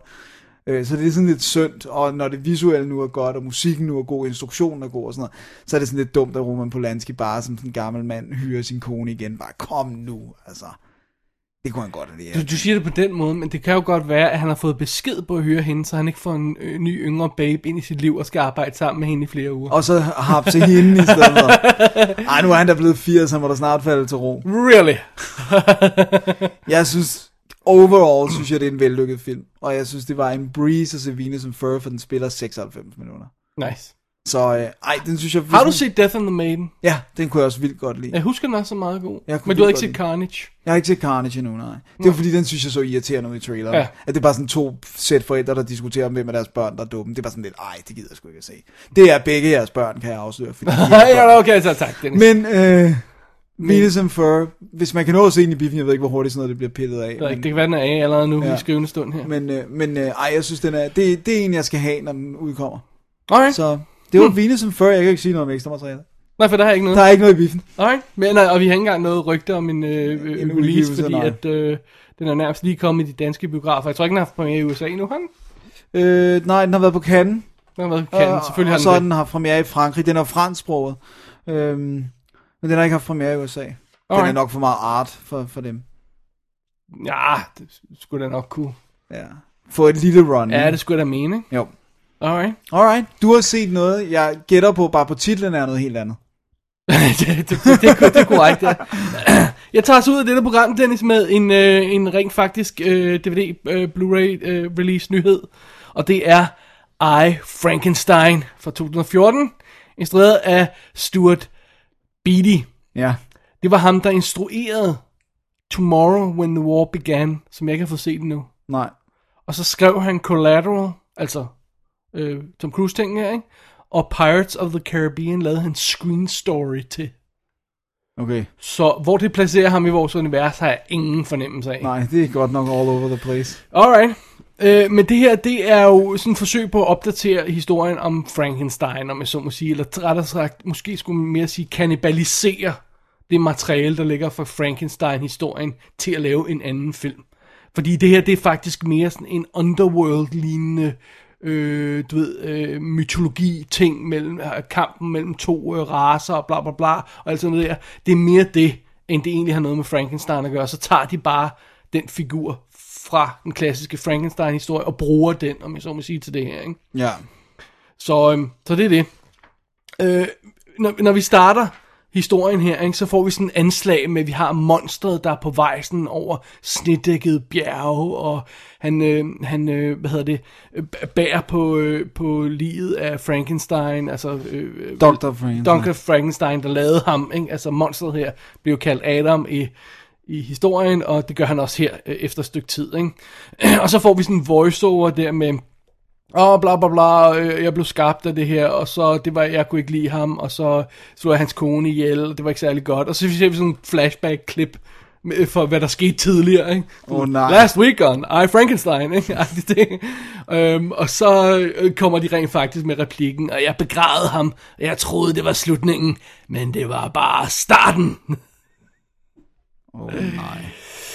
ja, Så var og så er det så her, vi har vores udgangspunkt. Det er så her, hvor I, Frankenstein starter. Fordi så kommer vampyrerne. Der hvor, altså ham der dæmongutten, altså hans hoved bryder ud i flammer, og så kommer han, og de har ventet på Adam på den der begravelse, den der plads der, men så, så stinker i den anden ende, han begynder også at flyve, så kommer han derhen, og så slås de, og så er der ildkugler, og så dør alle, men øh, Adam står tilbage. Var du lidt forvirret? Ja. Okay, det var sådan cirka også sådan, jeg havde det, da jeg havde set den her start. Hvad fanden i helvede er det, I har gang? Hvad laver I? Fortæl dog en historie, men sådan kan man ikke fortælle en historie. Pludselig står der en gut med et dæmonhoved, øh, så flammer det, og så er der, øh, og noget, øh, så kommer nogen med, med et kors, og så slår han dem ihjel, og det er fuldstændig forvirrende. Det er sådan, hvad er det her? Og så bliver de rent faktisk nødt til at tage ham, der Adam-figuren, og så siger, bringer ham hen til en anden figur, der er gargoylerne, altså stenfigurernes dronning. Og så må hun fortælle ham, hvad det er, der foregik. Altså, vi har en kamp i gang mellem de onde dæmoner, øh, anført af ham her, øh, Nabarius, eller sådan noget, en stil der. Bill øh, Nye spiller ham, ikke? Ja. Øh, og, og de er onde. Ikke? De er de onde. Ja, de og så har de vi de gode, som er de her stengargoyles, som bliver anført af stengargoyle øh, øh, øh, dronningen der, som øh, nogle gange sidder som stenfigurer, og så bliver de sådan nogle flyvende ting alligevel. Øh, der er også lige lidt dæmonagtige, men de er altså ikke dæmoner, gode. for de er gode, ja. Og de er så låst i den her kamp, øh, den ene mod den anden, ikke? og så øh, kommer, altså det hele så går så i virkeligheden, og så kommer det, nu kommer til pointen i I, Frankenstein, fordi når de først har fået klaret det der action scene og, og exposition, bla bla bla, de vil have fat i, det, begge to, gode og dit onde, vil have fat i, i dagbogen, som Frankenstein skrev, hvor han dokumenterede alt, hvad han gjorde. Hvordan han- Fordi øh, de gode vil beskytte den, og de onde vil sørge for at udnytte den, så de kan vække andre til live og få flere dæmoner. Desværre så første halve time, eller hvor meget vi nu er i den her film, det- er som at få læst op fra en D&D-regelbog. Altså det er sådan noget, og så er der de her, og de kan ikke, men så, og så, og så bliver de slået ihjel, og så, og så vi jeg, og du er dit navn er jo det her, her, ham her, Gunnar Fnyt, og han hedder det her, ham her, og han hedder noget andet, og så står du godt, de er onde, og det kommer man imod, og, men hvis de mødes herinde, kan de ikke slås, og så, det er bare sådan noget, hvad fanden laver I? Ikke? Det lyder, ej, det lyder mildest talt. Øh, Ja. Og så siger Adam, som jo jo bliver spillet af Aaron Eckhart, han siger, det gider jeg ikke at være med til det der. Så jeg går. Screw you guys, I'm going Ja, home. jeg går. Og øh, så går årene, fordi det var, det var fortiden, og så bliver det nutid. Og øh, Adam går vist nok rundt og slår nogle dæmoner ihjel af og til. Øh, og så har han sådan en voiceover, hvor, men så besluttede jeg mig for at gå hen, og, det, og så bagefter, og så gad jeg ikke alligevel. Og så, og nu... Øh, hvad, hvornår begynder denne her historie, altså? Og det, til at starte med virker det ikke som, der er nogen som helst grund til at bringe Frankenstein ind i det der, indtil man finder ud af, at det handler om bogen, så det handler om at vække til live, og så sådan, okay. Altså indtil da kunne det have været su- I Super Mario, eller I øh, de fem, eller sådan noget, ikke? Altså det, hvilken som helst figur, fiktiv figur, kunne have blevet blandet ind i det der, ikke? Ingen grund til, at det skulle være Frankenstein, det kommer, kommer Kommer så lidt down the road, ikke? Basically, så det her sådan lidt, Altså, vi er ude i sådan et uh, underworld-univers, uh, Blade-univers, kunne man også sige. Ikke? Den skudt meget ligesom, eller uh, over i nærheden af Blade, ikke? Um, men de har simpelthen ingen anelse om, hvad de vil med den her I, Frankenstein. Der, det er nonsens fra ende til anden. Det er ikke andet end CGI-slåskampe øh, med kæmpe ildkugler og ting, der ryger gennem luften, og man har ingen anelse om, hvad der foregår. Når man så har, har anelse om, hvad der foregår, så giver det ingen mening. Altså det er sådan noget med folk, der løber frem og tilbage, og så, så kidnapper de onde dronningen der, og, øh, fordi de vil udveksle den fra Adams bog, som ligger i et pengeskab, men Adam har stjålet bogen, og så tager øh, hende, hende der øh, øh, gargoyle-dronningen øh, lieutenant-bogen og tager, tager med hen, øh, fordi i stedet for at bytte den for Adam, der så, kom, så kommer Adam i stedet for at angribe, og så tager han bogen og løber, så er der ingen, der har bog. Altså, det er fuldstændig sort snak. At det hænger overhovedet ikke sammen på noget som helst plan. Wow. Ikke? Og de, du, de, de, de får slet ikke udnyttet noget som helst, man kan sige, når man t- tager figuren med alt det konflikt, der er i den, og flytte den ind i noget andet, kan jeg måske godt se ideen i, Konceptet ikke? med, ja. Men altså, det blev ikke andet end, end øh, hvad hedder det, Aaron Eckhart, den her top-trænet pumpede Hollywood-skuespiller med en brystkasse hugget i sten, og en sixpack, der bare siger, la la, der står og kigger i spejlet og siger, I'm a monster. No, really? Ikke? Og så har han de her små røde streger over, over kroppen, ikke? og det skal så forestille at være arne, hvor han er blevet, come on. Ej, nu må I simpelthen holde op, hvad er det for noget lort det her? Det er ikke andet end larm og støj og ligegyldig, altså der er, ingen, der er ingen budskab, der er ingen logik, der er ikke noget som helst, ikke? Og det, det bliver en masse randen frem og tilbage, og, og slåskampe, som man ikke aner, hvad der sker. Man ved ikke, hvad, hvad, hvad, hvad, hvad, hvad er målet, hvad skal, hvad skal det hele gå ud på, og altså, det er, det er det værste, Hollywood har at byde på her i I, Frankenstein. Ja. Det bliver ikke dårligere end det her. Det er bunden af det. Det er fuldstændig li- ligegyldigt Hollywood lort. Fra ende til anden. Ja, den blev heller ikke sendt i biffen igen. Ikke herhjemme, tror jeg. Gjorde den i USA? Ja, ja, ja, ja. Øhm, Ja, den var for dyr til at lade være med at prøve. Ja, og- ja, den ser også meget, altså den ser meget dyr ud, ikke? Øh, men altså, det, det, er helt utroligt så meget øh, energi, de har brugt på at lave den her film, med Som hvor mange skuespillere, der er med, og Aaron Eckhart, og øh, hvad, fed, hvad hun hedder for Chuck, um, øh, Yvonne Strahovski, som er super hot, ikke? Um, så skal hun være en eller anden læge, der kommer ind med det hele og bliver forelsket i ham. Det er fuldstændig forhastet. De har Miranda Otto med, som, som, som en der øh, gargoyle-ting. Dronningen ikke? der. Og så Jay Courtney, han er, sådan, altså, han er simpelthen ved at hænge sig selv med sin karriere, sin egen karriere. Ikke? Han havde Jack Reacher, hvor han var rimelig cool. Han var the cool guy. Og så havde han uh, A Good Day to Die Hard, hvor det bare hele faldt sammen. Og så det her, hvor, han, hvor det hele falder sammen. Og nu, uh, altså Jay Courtney, han skal så spille Kyle Reese i den nye Terminator-film. Lur mig, om det ikke også kommer til at sutte Mås. helt vildt. Ej, det er en, I, Frankenstein er en forfærdelig film på alle tænkelige planer. Den fun- intet fungerer ved den. Det er nonsens. Ja. Har jeg understreget, det Ja, nonsens? du lyder ikke som fan. Nej. Jeg, fa- jeg fatter ikke, de bliver ved med at gøre det her. Nej. De gør det som med jævne mellemrum, ikke? Ja, som øh, så kommer- Priest for eksempel, for, for bare at hive sådan en frem fra gemmerne, ikke? Hvad laver? Er der ingen, der har set det her? Er der ingen, der har godkendt det her? Er der ingen, der styrer skibet? Hvem smider så mange penge i sådan noget, der dårligt giver mening inden for en enkelt scene? Ja, man tror ikke på, at det har givet mening i manus heller. Jo. Seriously? Det kan også godt være, at de har forsøgt at klippe den i smadret, ikke? Altså, øh, og forsøgt at redde den på klippebordet, fordi de fandt ud af, at den var for kedelig og sådan noget. Det, måske. Og så er der bare blevet klippet alt muligt action ind i. Men måske. selv alt det her med gargoyles og, og, og dæmoner og... Nej, Nej. nej. Plus vi har Underworld. Ja. Ikke? Altså så, We don't need another. ja, ikke? vi behøver ikke endnu en, en dæ- dæmonkamp, halløjsa ting, ikke? Ej, det er, I, Frankenstein er en, er en, altså det er, det er 0 ud af 10, ikke?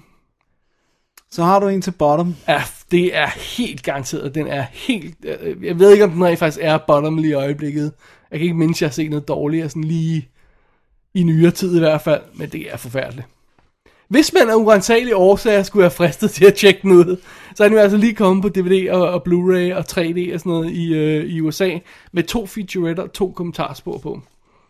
Og så er den sat til at komme i England her om øh, en uge, så efter vi optager det her, eller to uger tror jeg det er, og i starten af juli på dansk. Det er en billig penge. Sådan. Men, come on. Hvorfor laver I sådan noget lort her? Og helt ærligt, hvad fanden tænker Aaron Eckhart på? Jeg tror ikke, han har så mange... er, han er ved at have rimelig mange misses, ikke? Han havde ja. Battle, uh, Battlefield, hvad hedder Battle Los Angeles, som er en misser, ikke? Uh, han havde Erased, eller den der The X, uh, X whatever den hed. Uh, kan jeg ikke huske, den hedder. Hvor, hvor han var sådan en, øh, det var sådan en taken rip-off, hvor han skulle øh, redde sin datter, og det var åndssvagt, som ingen så, så også var sådan en, en fuldstændig ligegyldig actionfilm, og så var han med i Olympus Has Fallen, Ja, Den har vi det var heller ikke godt. kastet os over, og nu denne her, ikke? Altså rimelig mange misses, han har efterhånden. Måske er det bare, at han får ikke tilbudt noget godt, og han er nødt til at tage, hvad han bliver tilbudt. Eller også er det bare det der, der pludselig kommer den der lille djævel i dem, der siger, nu skal de være hardcore actionstjerne. Det er ikke nok at være, være lave kunstfilm og få, eller få eller andet. respekt eller sådan noget. Ikke? Skal de også vise deres chiseled body? Ja, ikke? Og, Alright. og det har han, det må man give ham. Ja, ja, men det er jo ikke nok til at gøre en god film. Det er nemlig rigtigt. Så øh, det var I, Frankenstein. Ellers Ja. tak herfra. Tak. Det var mange tak. Tak. Nej, vi Nej, siger tak. vi siger nej tak. Ja, nej tak. Må vi godt holde break nu? Det må vi gerne. Thank God. Hello. Hello. You ever switch seats? I like this one. If I fall, someone will notice. Yeah. So, you having a nice time? Can you keep a secret? I'm trying to organize a prison break. I'm looking for like an accomplice. We'd have to first get out of this bar, then the hotel, then the city, and then the country. Are you in or you out? I'm in. I'll go pack my stuff. Get your coat. See ya. I hope you've had enough to drink. It's going to take courage.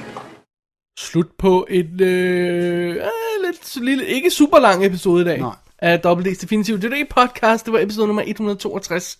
Gå til www.dk, klik på arkiv, klik på episode 162 for at læse om de ting, vi har snakket om i dag. Mm-hmm. Og se billeder. Ja, billeder. Ja, dejlige billeder. Billeder. Billeder.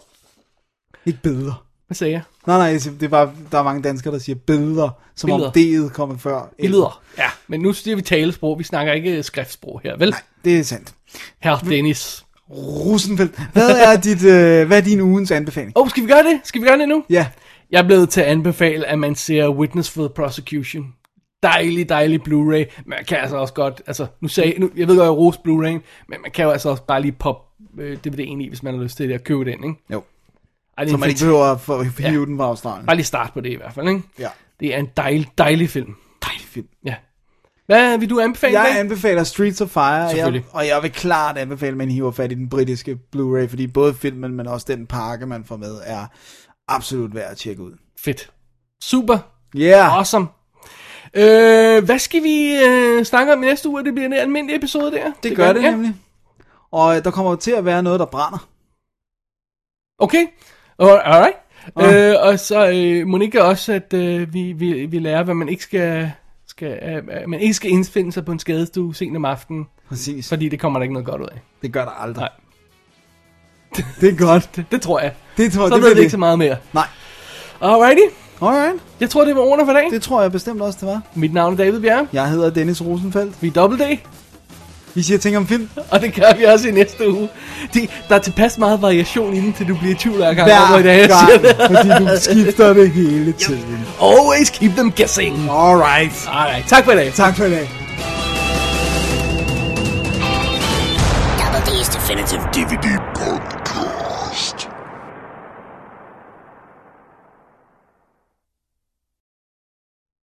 Det sagde hun også i går.